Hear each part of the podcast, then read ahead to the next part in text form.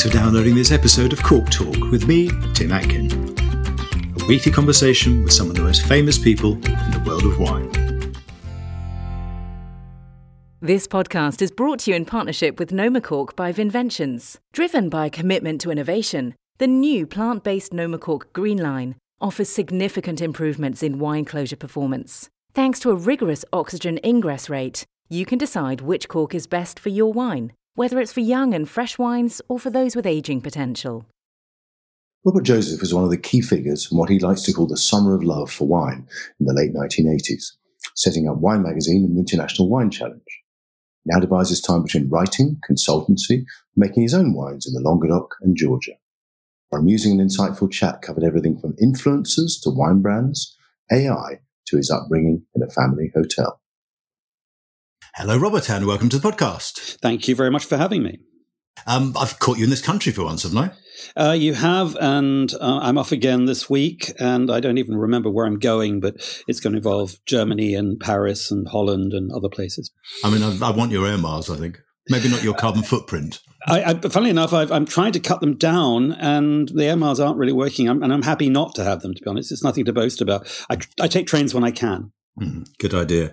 Lots of so much to talk to you about. I mean, you just had this unbelievable career covering lots of aspects of the wine trade, really. But let, us begin with a bit of family background because you didn't grow up in a wine region, but you did grow up around wine in a sense. Just tell us about your parents and what they did. My parents accidentally ended up owning a hotel. They used to dabble in property. Um, they had a couple of flats they rented out in London, which Van Morrison and Doris Lessing were both uh, tenants. um, and there was a property in Sussex, which was um, a large building. They thought they could do something with.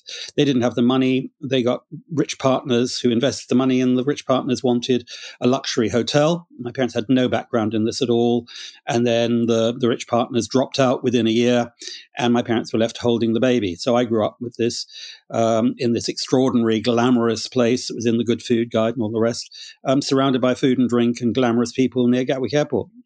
And, and how did that background in the hotel trade um, affect your perspective on wine? I mean, you know, you used to dealing with punters for a start. Well, I was 10 or 11 years old when they started. And so I, I collected stamps, only child, sort of sad thing to do. And the labels on the bottles struck me like being, they were like the stamps. You know, what does, what mm. lies behind this mm. gold label or black label or whatever? And that really um, became a sort of focus of interest.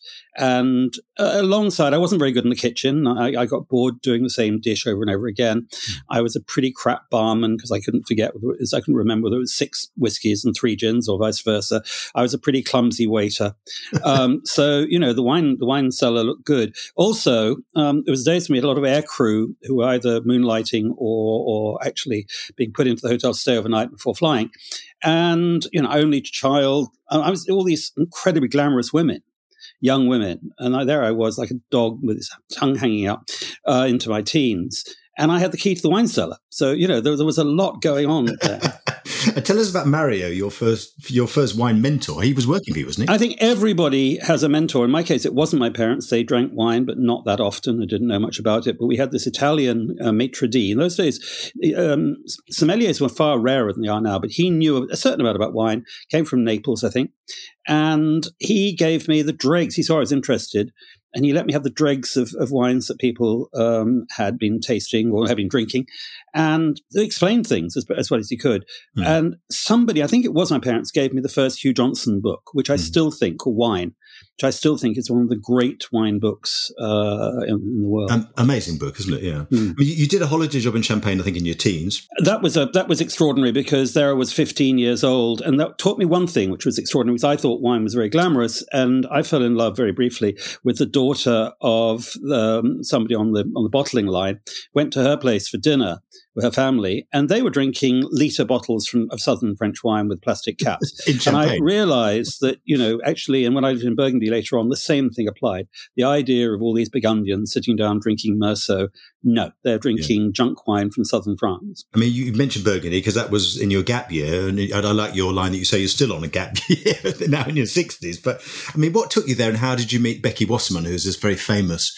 Um, I think she started out as a barrel broker, didn't she? And then and then sort of moved into selling wine in the states. yeah, well, so basically, um, I went on a trip around France with the, the, the, then love of my life, and I knew a certain amount about Bordeaux because I'd read a few books about it, and I didn't, I wasn't excited by Bordeaux. Burgundy was con- was confusing, and it still is, but it was very confusing then because this was the early seventies, mm. and uh, we were just really beginning to see a real Burgundy in Britain because of mm. Britain joining Europe, and I just wanted to learn more about it. And I thought six months in Burgundy would do it. And then hmm. I ended up spending six years there. Started off teaching English and translating and generally starving. And one day, various people kept saying, "You need to meet this woman called Becky Wasserman. She's a broker." And I, I had this very um, pretentious thing of avoiding Anglophones. One of the reasons I didn't wasn't in Bordeaux. Bordeaux was full of Brits, mm. and I didn't want to meet English speakers in Burgundy. Mm. But you know, she was American, and people said you should meet her. So one day I called her, and, and we had lunch, and she said, "Are you?" Um, are you related to Peter Joseph? And I said, no. She said, oh, yes, because someone called Peter Joseph tried to stab my husband. and we started off on her husband was, a, was a, an artist, and we started off on that basis. And she actually paid me to go and a take her customers around to growers, and b um, to scout out new producers. And one little story which I still love was a, a, a buyer from Chicago and we'd been to Comte Lafon. I, mean, I used to go to Comte Lafon once, twice, three times in a week sometimes. And we'd been to Comte Lafon. We were going to Michelot, Buisson, something later on. And we had another appointment. We pulled up outside this modern house in Meursault a bit late. And he said, Do we have to do this? Who is this guy? And I said, Well, you know, he's new, and Becky and I think he's good. Well, well, we couldn't we just skip this one? And I said, No, that would be rude. Anyway, that was Coche-Dury and so I can't remember what he bought or didn't buy, but you know, if he didn't, he should be. He, he's probably ruining the day.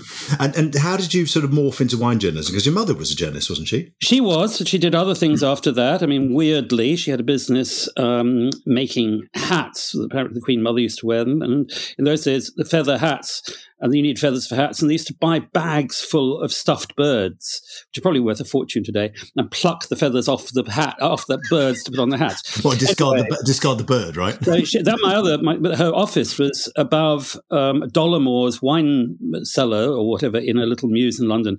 So I grew, I, as a young kid, there were the smells of wine bottling being done below and, and the sulphurs. That was another introduction to wine. Um, but I always wanted to write, not necessarily about wine. And when I was living in Burgundy, um, I thought I'd write a book about Burgundy. Then a man called Anthony Hanson wrote the book I should have written, and I stopped doing it.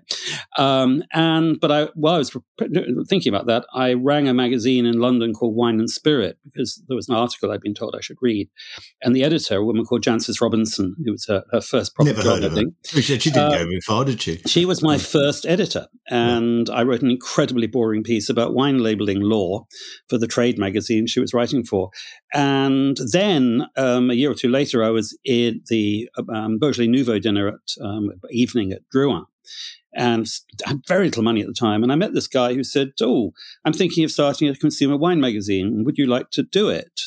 He didn't know me at all and didn't know what I could do. And I said, yes, please. Came back to Britain, worked as a breakfast waiter uh, for, for a while in London because um, I didn't want to go on the dole, but I didn't have any money while sort of preparing it. And he didn't do it, but a woman called Kathryn McWhirter, who was Jancis Robinson's successor, introduced me to her publisher and to Oz Clarke and to Charles Metcalfe. And those three introductions changed my life. Because you ended up editing Wine Magazine, right? With Charles Metcalfe, we launched the first uh, wine magazine, which is called What Wine, and we did a thousand. We tasted, wine. and our rules in those days was anything Decanter would do, we wouldn't and so Decanter would stick a bottle of Bordeaux on its uh, cover every every month, and we would put a girl with a funny hat with corks around it and do Australian wine. I, I mean, remember that cover. yeah, I mean, it was we, we really were trying to do something new. Um, we didn't succeed in it, but it but it was um, well put it this way, we didn't manage to get lots and lots of ordinary people buying a wine magazine. Yeah. but it was fun. I mean, they were exciting times, weren't they? I mean, I, I, you called it the summer of love for wine. I mean, I just, am I being kind of a bit nostalgic about it? I mean, I was slightly after you, but I was there when that, that period of expansion was happening in the UK wine trade. Do you think we're looking back at it with too much nostalgia in a sense? I have kids aged 17 and 19, so I'm very careful about saying the good old days. But I think there was a moment, just as there was a moment where television went from black and white to color and when the mm. first computers came in. I think AI today, you know, there's going to be a moment where AI is no longer interesting.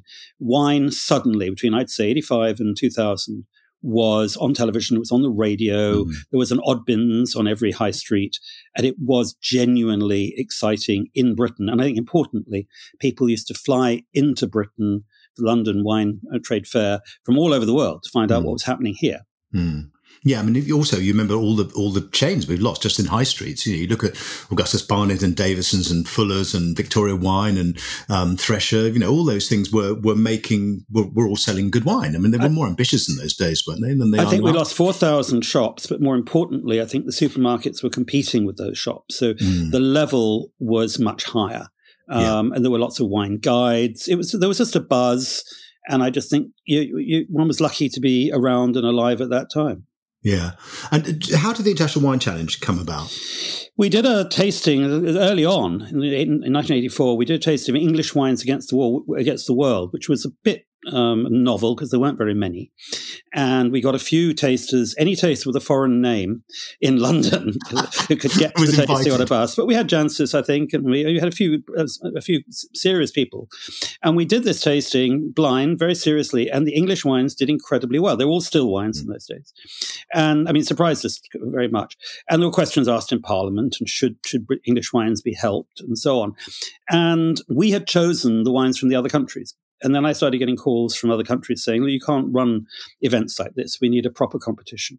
And so we started it with 50 odd wines of that first one. Then it went to 200, then 400. I mean, it was doubling every year for a while, which thank goodness it stopped doing. But we got to about 10,000.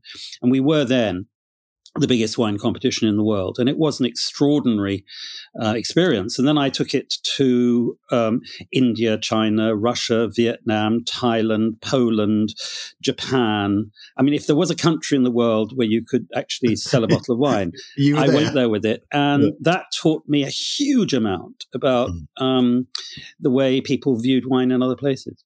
I mean, do you regret that you didn't make more money out of it? It was your idea, you know. Uh, I was employed. I mean, I think you know, in, in anything, you know, there, there, I'm sure people who work for Apple or work for any big company.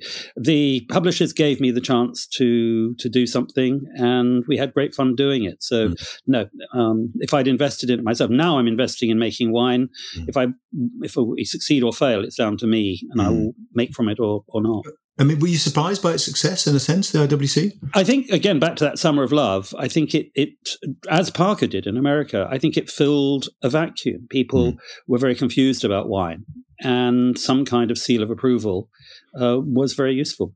Mm-hmm. I just wonder whether blind wine tasting still has a role to play in the wine world. I mean, you know, as much as I do, you know, I think luxury brands are much more wary these days of putting wines into blind tastings than they were even in the in the eighties and nineties. Yeah. Look, I think um, we benchmark the wines I'm involved with. I, I, really believe in blind tasting for benchmarking. Um, I'm involved in a in a competition in Germany called Mundus Vini, and we do the, we do blind tasting there, obviously. However, I do question its validity in the big picture when you really consider that when people buying people buy wine, they mm. know where it came from, they know what it mm. costs, they know the label. These are all factors that are as important to them Hmm. as the pure quality. And so you see that, you know, wines that we were giving trophies to don't necessarily sell, mm. and wonderfully packaged wines that got bronze medals actually do very well. Yeah, so I mean, it, it, maybe it wasn't the game changer we thought at the time. I think it helped, and I was involved uh, as you were in wine competitions in other countries. I think it helped raise standards, mm. um, just as I think Parker did. Whether we agree with his styles or not is not the point. Yeah. People were coasting away on reputations mm. from years before that they could no longer do. And we've sort of maybe gone back to those days in a sense, and maybe the people are coasting on those reputations again, especially in the fine wine world. I think there's a certain amount of that, but having said that, those people who say, say scores don't matter anymore, mm. they do. Mm. And you know there are some very good people, um, the Jane Ansons mm. uh, of this of this world, of tasting wines, and they're they're yours. You hmm. know these these are scores that count. Hmm. That's good to know. I hope so. Anyway, and you also wrote a national newspaper column for the Sunday Telegraph in the eighties, nineties. I think you were there till what about two thousand and one or something? Yeah, 2001. And that taught me a lot. So when I started in the, back in the days of the hotel, what I learned there was how frightened people were of wine. Hmm. And I still think that's true. Um, and when I was at Telegraph, I realized that what people were interested in, certainly the readers of that newspaper, was bargains. Um, hmm. I was writing what I thought was were lovingly honed uh, pieces about Jean Pierre with his beard and his old deux chevaux and the wine he made. And the my the sub editor or the editor of my section would come back and say, "No, what we want is what's on offer at Sainsbury's this week." Mm. And I was thinking, yeah. no, really, do I have to do that? And they said, no, that's what our readers want. Mm. And to be honest, if you look at most wine columns these mm. days, that's what they get. That's and that's what they become in a sense. I mean, the same thing happened, happened to me. Yeah, but I think that's what but they would say to me, look, you know, so many people, the X number of people read your piece last week, mm. Y number of people read it this week. And, you know, you can get awards galore if you want for good writing, but the readers actually want. And I think, in, interestingly, there's a parallel, certainly in Britain, with restaurant criticism, where mm. people would read it for an entertaining thousand words mm. rather than an in-depth piece about the food and drink at that restaurant. Yeah, the the, the béarnaise sauce or something, or yeah. whatever. Yeah, I mean, that wine revolution you've talked about, the summer of love. I mean, what happened to it? Why did it run out of, of gas, as it were? I think things do. I think I, I, think you know relationships, you know whatever they are. I think it's very hard in anything to to maintain that kind of excitement and buzz. Mm. You know, look at look at Apple as a company. Look at all sorts of things. Mm. There there are moments where it, it's surfing. There's a wave, and you hmm. can you can ride that wave and you're lucky if that wave lasts a long time, and then you're very lucky if you find another wave. I mean, Apple, interestingly, rode the wave of, of desktop computers, and then mm. rode another wave, um, if you like, with, with with iPhones and mm. watches and so on. But they can't go on just go on riding the wave of the iPhone or riding the wave of the desktop computer. I mean, do, do you see a, wave now? I mean, I just wonder, for example, about, about your, your ideas about about influencers. I mean, is that is that a wave where wine communication is concerned? Um, I think influencers. I mean, we, we we are so good at thinking that wine is different to everything else. I don't think it is. I think people are influenced about wine in the way that they're influenced you're talking about influence about cosmetics and clothes and so on. Um, they relate to people. Um, a lot of people hate the idea of celebrity wines. Hmm. Um, they don't mind celebrity perfumes. They don't mind celebrities being associated with advertising watches. Hmm. I think that we need to, in any circumstance, you need to get to your audience and you need hmm. to use a language and a platform um, that, that, that that actually gets them. And Marshall McLuhan um, the, the medium is the message. Mm. Uh, back in the day, we had people like you and me who'd done quite a lot of work on learning about wine and mm. writing, hopefully good good prose. Today, there are people who've really they're quite excited about wine. Um, they're they're very good at, at, at performing, mm. the best of them, and they have resonance. And I don't think we should um, mock that. And I also say something controversial, which is that I mean, some of these people are being paid um, to mm. promote the wines they're talking about, which I think you and I might well raise our eyebrows at. But mm. let's be honest, when you and I were wine critics in for, for newspapers, we were getting free trips to places. Mm. Um, we were invited, and the places that didn't invite us, we didn't have the money to go and pay to mm. visit some of those regions. So we weren't really quite as squeaky clean um, as, as, as, we like to claim. I mean, you, yeah. you now, for example, you, your reports, you are paying your way to go and spend time in these regions, mm. um, which for which I have huge respect. That you know, we weren't doing enough of that, mm. in all mm. honesty. Mm. I mean, you've also written a lot of very good books about wine. I just wonder which one makes you most proud looking back at it. It's a good question. It's funny that the, the, very first book, uh, you, you, always remember the first one, don't you? Um, the wine list was funny because Guinness Publishing called me very soon after I'd started the Sunday Telegraph saying, and that's back to the Summer of Love, mm. um, let, let's do a wine book. And we did a book of lists because it was Guinness. And it had lots of lists of, of Premier Cru and, and grape varieties in every country in the world. It had Albania in it and Zimbabwe. So, but it also had the world's first nude wine tasting. Uh, it had the furthest cork had ever flown. It had the taste, the wine tasting that, that with, with, no wine. It was a fun book, and I really loved lots of little cartoons and so on. Well, just incidentally, where was the nude wine tasting? In America. I don't know why, but it was. Uh, there were a lot of those things, and then later on, um, and, and it, it, back again to the to the, the, the Summer of Love was the uh, Sainsbury's paid Oz Clarke or, or, Oz Clarke's publisher to do a, a, very good book on wine, great book on wine, mm. um, they just done one on food, and I then um, entrepreneurially, I guess, went to um, Tesco with mm. the, the publisher, with my, my friend from Guinness, uh, and independently, we self published a wine Bite, a big 256 page, lots of color, mm. recipes, all sorts of things on wine, which Tesco's bought 35,000 copies of and put on its shelves, hardcover book for £4.95. It's a great bargain. It won lots of awards and it sold like cold cakes. and it sold like cold cakes in the wine department, in the book, book department. It sold like cold cakes in the wine department, and then in the they cake redu- department, and then they reduced the price to two pound ninety five, which made it the most incredible bargain. And it sold like cold case. and so, what was interesting was that, and it, you know, you say well, my book wasn't very good. All of those supermarkets stopped publishing books. Yeah. People, people's interest in wine. I always say, people I mean, I sit next to somebody at a dinner party and they're, oh, you write about wine or you know about wine or whatever. They want some information about wine in the same way that they might want information about the film industry if I said I was a stuntman, which mm. I've tried and never really managed convincingly. um, but, you know, basically, my point is that they, oh, how do you do your stunts, etc., mm-hmm. etc. Do they the next day go and buy a book about stunts? Do they um, look online about stunts? No, they had their dose of mm-hmm. stuntman stuff over dinner.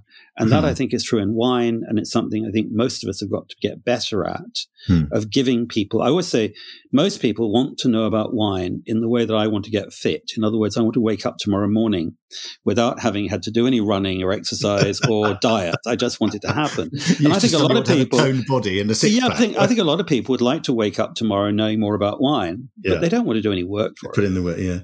You stopped being a full time wine writer in 2001, but you, you, still write about it a lot, you know, for Meiningers and, and, and occasionally for my site, indeed. I mean, I just wonder if there's a bit of you that's still a journalist at heart. Oh, I think that I think actors, lawyers, journalists. I think it's it's in the DNA, mm. or at least if the, the, ones that are half good, um, and I'm half good, uh, is, is, essentially you, you you want to know the who, what, when, where, why, and I I, I crossed the line from being um, a critic, where the why for me was um, why did this wine taste the way it did? Was what was the soil? What was the mm. winemaking? Uh, all those sort of things. And then because I wanted to start to make wine, I decided I couldn't be a critic anymore. But the why of why people buy this wine rather than that wine became part of the picture, mm. and that fascinated me and still fascinates me. So the two things: why does it taste this way? Could it taste different? And why does he or she buy this one rather than that one? And so now um, since 2005 2006 actually i've been writing a business column for a magazine called meiningers mm. which i helped to launch. And my job there on a weekly basis is to try and look at the wine industry a little differently and just to get well more particularly help other people raise some questions in their minds saying well what if? Why not yeah, I like that. I mean, you've always been something of an entrepreneur. You talked about the Tesco's book that you did, and I think of you sometimes as being a sort of Catherine wheel of ideas just flying out from you.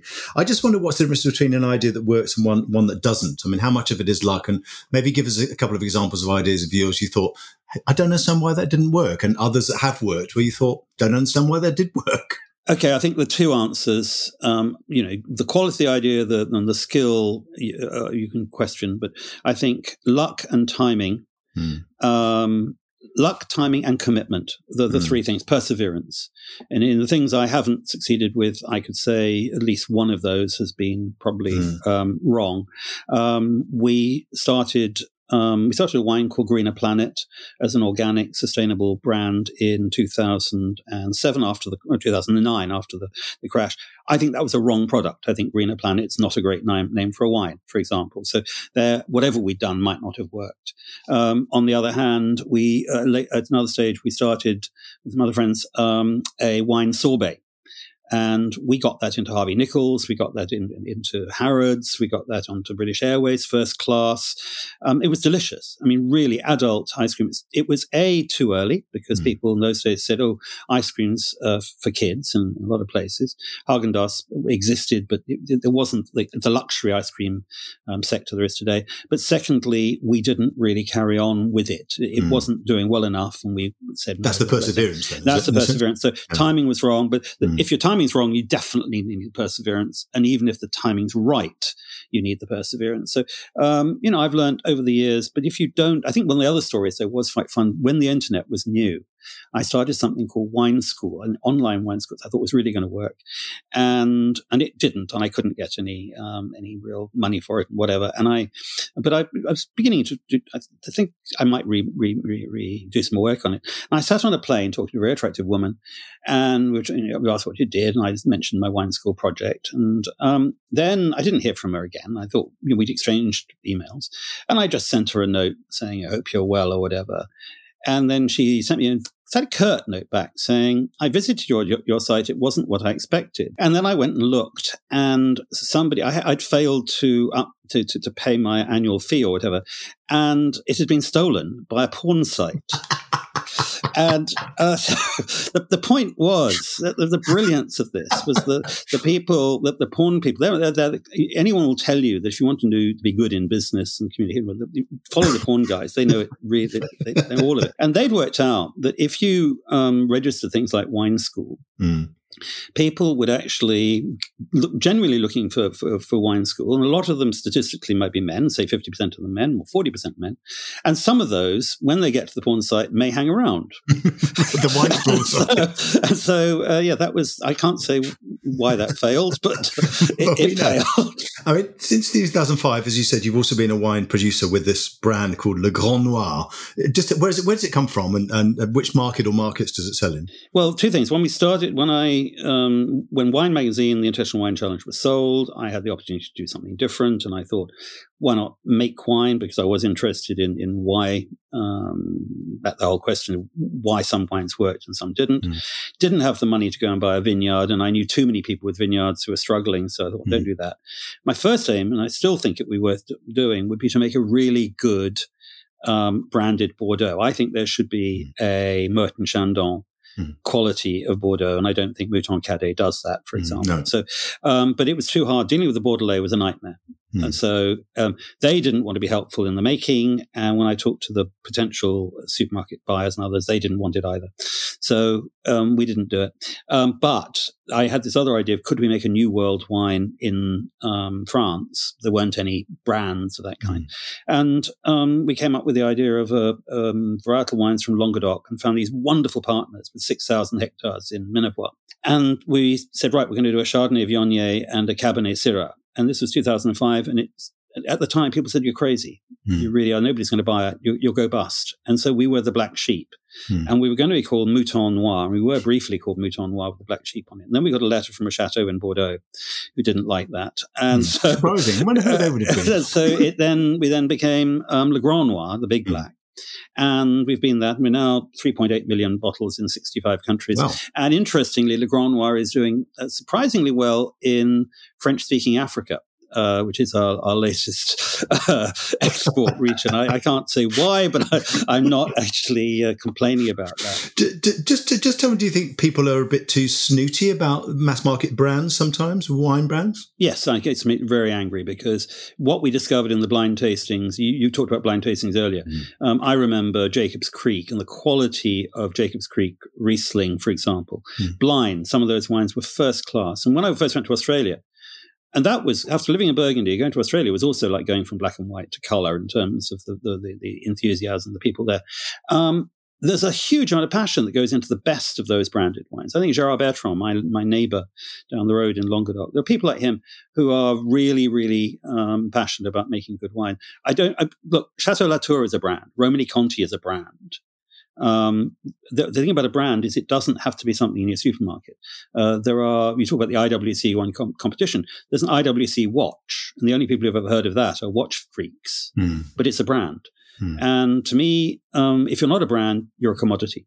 So, so a fine wine can be a brand. Um, of course they are. Petrus is a brand. Angelus is a brand. Angelus is in James Bond. I mean, it behaves like a brand. Mm. I, I, just really hate the idea of the wine industry um, getting snooty about brands, snooty about marketing. And the idea about, about, is that make a good wine, it'll sell itself. Well, good news. Uh, well, sorry, not good news. Here's the news. Great novels great movies don't sell themselves. People who make great movies or make any movies spend 50% on marketing the movie of the, of the budget of making the thing. And yet in wine, we think, oh, I'm just going to plant a vineyard, grow some grapes, and the world is going to beat a path to my door. It not Mm. No, I think you're right. I mean, listen, you, you've been a wine critic. You're also a producer, and you, are doing both in, in, a sense. You're not really a critic, but you're a wine writer. I just wonder, what do you think the two camps can learn from each other? I mean, you've been successful at both. What can what can a wine writer learn from a producer, and what can a producer learn from a wine writer? I think, uh, to be honest, the people I think we should all learn from are sommeliers, and there's a reason why they've actually become so successful in recent years because they are the, the, the psychologists of the wine world. They're mm. the people who are reading their customers and understand why table seven uh, is going to buy this wine, and why indeed the same man or woman might buy one wine one day and a different wine on a different day. Hmm. Um, I'm now so Le Grand Noir is a wine that sells very well. In we've been in Gordon Ramsay's restaurants by the glass, um, which is Savoy Grill, but it's a it's a supermarket. It's a it's a hmm. high volume wine. I'm now making wine in Georgia um, called Kav Shiri, uh, and that's it's going to be pricier. It's a far more. It's a very different wine in its ambitions. It's going to be far more of a restaurant wine, and I have a very clear understanding in my mind that it's going to be a lot harder to persuade people to buy a Georgian wine made from mm. grapes they've never heard of in a place they don't know, than to buy something with Chardonnay on the label from southern mm. France. And I think wine critics need um, to combine their enthusiasm and their inquisitiveness um, with that understanding that the sommeliers have mm. of who's going to want it and why they're going to want it. What can producers learn from us? Anything, do you think, from wine critics? I think producers, uh, the, the, great thing about the best wine critics is mm. that they are always um, they always have their eyes open for what's new, what's happening. Um, and I think too many producers don't. But even at the wine world, it's fascinating when I talk to people because now uh, Meiningers is designed for readers across the world. Mm. Um, and I tell people in France what's happening in California or people in California what's happening in New Zealand. We hmm. are so incredibly in our bubbles. Mm. So, you know, everyone's talking about pet nat. Uh, very few people are talking about wine that's been aged in bourbon barrels. Well, mm. whether or not you like the idea of wine that's been aged in a hmm. bourbon barrel, you need to know why there are 20, 30 million bottles of this being sold in hmm. America. Why my local Sainsbury's down the road here doesn't have any pet nat or any natural wines. It's got three different bourbon barrel wines that none of my friends as, as, wine critics are talking about. You don't have to you don't have to praise it or recommend it, but you need to know that it's there and why it's and, there, and understand it in a sense, yeah, and understand very quickly why are there bourbon barrel wines? Because in America and, and elsewhere, a lot of people like bourbon. Hmm. So they're getting a drink that tastes of bourbon that happens to be made from grapes which is not what a wine person would imagine. Would, would like, yeah. I mean, your Georgian project, as you said, is a, is a joint venture, but you also do some consultancy, I know, uh, in various markets. I just wonder, is there anyone you wouldn't work for on sort of ethical grounds? You just say, yeah, really obvious. I mean, obvious. I mean, obvious question. If you really don't like the, the, the if you don't like or don't trust the, the, the people, you don't work for them. But that doesn't mean to say that I wouldn't work for companies whose wines I don't necessarily like all of. Mm. Um, one of the people I have feel great kinship with, um, huge respect for, Randall Grahm, um, is in a is doing a joint venture with Gallo. And I think nobody would have imagined that a few years ago. And I've got, you know, it's going to be, it's a way of him doing something really new and getting it out into the market. Um, and I think being precious, whether you're the, the, the, novelist who fails to get there to even pre- give their uh, novel to a publisher or doesn't want to be published by this or that publisher, get your book out there. Hmm. And what makes a good consultant? I mean, is, is it listening? Is it being decisive? Is it telling things they don't want to hear? I mean, what is it? But all of that? I, I always say that, it, that, that, that, if I came to your home or you came to my home, you could look and watch while I was preparing or we were preparing dinner. And you'd say, why do you keep your knives there? And why do you keep your plates there? Mm. And you say, well, we did that because when we moved into the house, we and you see you save so much time if you put the plates there and the knives there. Mm. Your first time of talking to anyone or listening to listening to them or watching them, you can actually anyone can mm. probably make a huge difference um, to any business. What happens after that is a, is another question. But most of us, I think all of us, whether you're a writer, I have to say that you you've edited me, I, have edited you. Um, I've always benefited from great editing. Yeah. I've got a book coming out this this year where I'm paying, I'm self publishing, but I'm paying a very good editor um, quite a lot of money to actually hmm. edit it. Mm. And I think wine winemakers don't have editors very often. Well, I think that's part, part, of the problem with the internet now is that there are people publishing blogs who've never been edited in their lives. And, yeah. and I mean, without being snotty about it, I think it shows very often. We all need in our lives, we all need editors. We, you know, we're going out for dinner on a Saturday night, you turn around to your partner and say, "Does this tie look good?" or you know, "Does this mm. look okay?" I think that wine producers need to be looking outside their own um, fences or the walls around their vineyards, and as writers, we need to be looking outside the, our own worlds. So, you know, we all get it wrong, and sometimes yeah. we need somebody who tells us why we've got it wrong or how we got it wrong, yeah. and then how to get it right. To me, yeah. the exciting thing, the people I've liked best, when you say to a, a wine producer um, you know, what do you think your best vintage is? And the, mm. the great line of, well, hopefully the next one. I think you're right. Let's, let's look back over this amazing career you've had, and I've you know been along for the ride for some of it, uh, most of it really. We've seen these huge changes in the forty odd years that we've been writing about wine. What's going to happen in the next half century? Will the vineyards and the wines of the future be very different from what we're drinking now? I think they already are, and I think we're not really paying enough attention. The fact that rosé in France has gone from being horrible bronze dry or sweet orange juice stuff that you drank on in the summer. It's now second most popular style in France. And mm. if you continue the graph, which won't work, it would overtake uh, red to be the most popular style.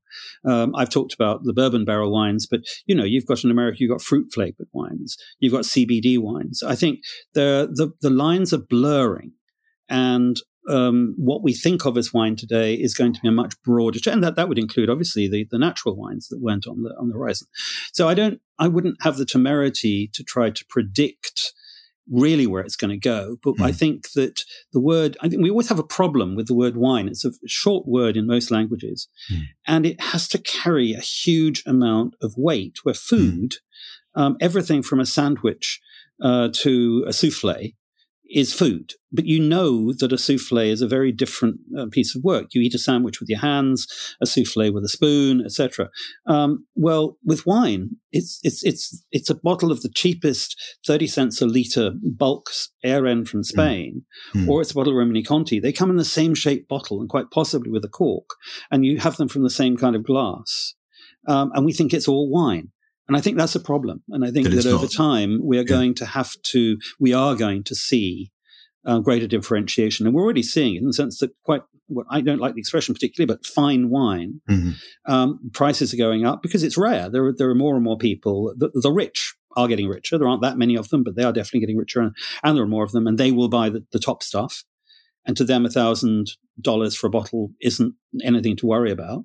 And I think cheap wine is going to disappear mm. or it should disappear, to be honest. I mean, it doesn't make sense to be making 30 cent wine, or it's only going to be made by big producers who are very geared up to do it. So they will be the easyJet of the of wine, wine, industry. But yeah. there's far too many producers in, so where I'm in Languedoc or, or in Georgia or elsewhere, small producers making wine that is actually too cheap. And the, that's the one thing I look back at my days as a wine critic and I was looking for bargains and I wasn't always thinking about why these wines were bargains and actually what that meant for the, the men and women who are making I, I think that's very true. And I think there's always a difference between cheapness, as it were, and value for money. You know, there's no reason why something that costs fifty pounds can't be value for money if if if you're looking at what goes into making it, right? And the cost of the grapes, for example. There's a problem. You talk about the next 50 years. There's something that again isn't getting enough attention. 50% of the French wine industry or French uh, farmers in total are due are of retirement age now. Hmm. The next generation does not want to go out and make wine. Yeah. And, you know, I've pruned grapes in January. I've been out mm. in the vineyards in January and February in Burgundy. It's not fun. It's really not fun. And Burgundy, I, I, always think harvesting is not much fun either. I've done that twice and it's backbreaking. Well, Burgundy, A, you can afford to pay people to do it, but B, nowadays, they couldn't when I was living there, but B, um, you know, it, it, there's all the glamour and so on. A small vineyard, maybe. But mm. actually, uh, if you're today in Languedoc and your father is selling wine for three or four euros a bottle, which is probably the trade price, mm. and he looks around, you know, why do I want to do that if I can yeah. get a job doing something else? Yeah, you'd rather work somewhere else. Listen, final question is you're unbelievably busy. We've heard that at the beginning where you're flying off to all these projects you've got. I uh, just wonder how you relax and get away from the different bits of your job. I know you love music. I've got lots of concerts with you. I do a lot of music. I love photography. I mean, you and I overlap in a lot of these sort of things. Um, I don't do enough exercise. I go a bit, bit of walking around uh, around here, bike, biking sometimes far too, uh, not as frequently as I should.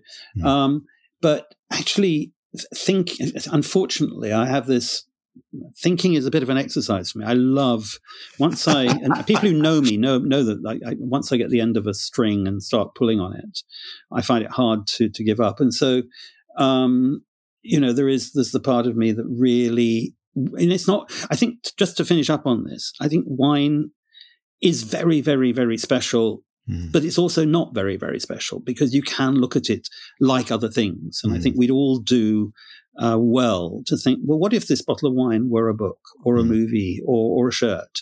Um, how would we react to it then? Yeah, and I think that, that, that, if you do deep dive into it, there's as much there. You know, it's an ocean. You can keep going, and you probably never reach the bottom. But you're also right. A lot of people just want a bit of windsurfing, don't they? They just want to skim along the surface, and I think that's fine. I mean, I think we both agree on that. But wine, the great thing about wine is people. I mean, you know, we're mm. sitting here talking about this. If I made, if I was in the ball bearing business, you know, we probably wouldn't be having this conversation. And I've been incredibly lucky in my life to have met so many um, people from the from the, the um, Philippe de Rothschilds and Max Schubert of Grange and, um, you know, some of the great names of the mm. past, but also lots of little tiny little producers. And I felt really, really blessed by having met and talked to and tasted with those people. And I don't think there is, there are many other businesses where, or many other sectors where one would have, and you know, you do this mm. um, mm. all the time, where we'd have that kind of, of uh, fun and, and intellectual um, fulfillment. Thank you, Robert. It's been brilliant talking to you. Thank you for sharing amazing life you've had in line in wine really over the last forty odd years. Thank you. I hope it's. I, I, I hope I'm, I'm I, it seems like a long time. I hope I'm doing a book on looking back, but I really hope to have a few more years yet to come. Well, so. we're definitely going to buy it. Thank you, and see you Take soon. care. Thank you. Fascinating man, Robert, and you can see why journalism is part of his DNA. Next week on Cork Talk, my guest is the fine wine investment analyst Sarah Danesi. Join me then. Thanks for listening to Cork Talk. If you want to read more reports, articles, and tasting notes by me, go to my website, timatkin.com. You can also follow me on Twitter at timatkin and on Instagram at timatkinmw. See you next week.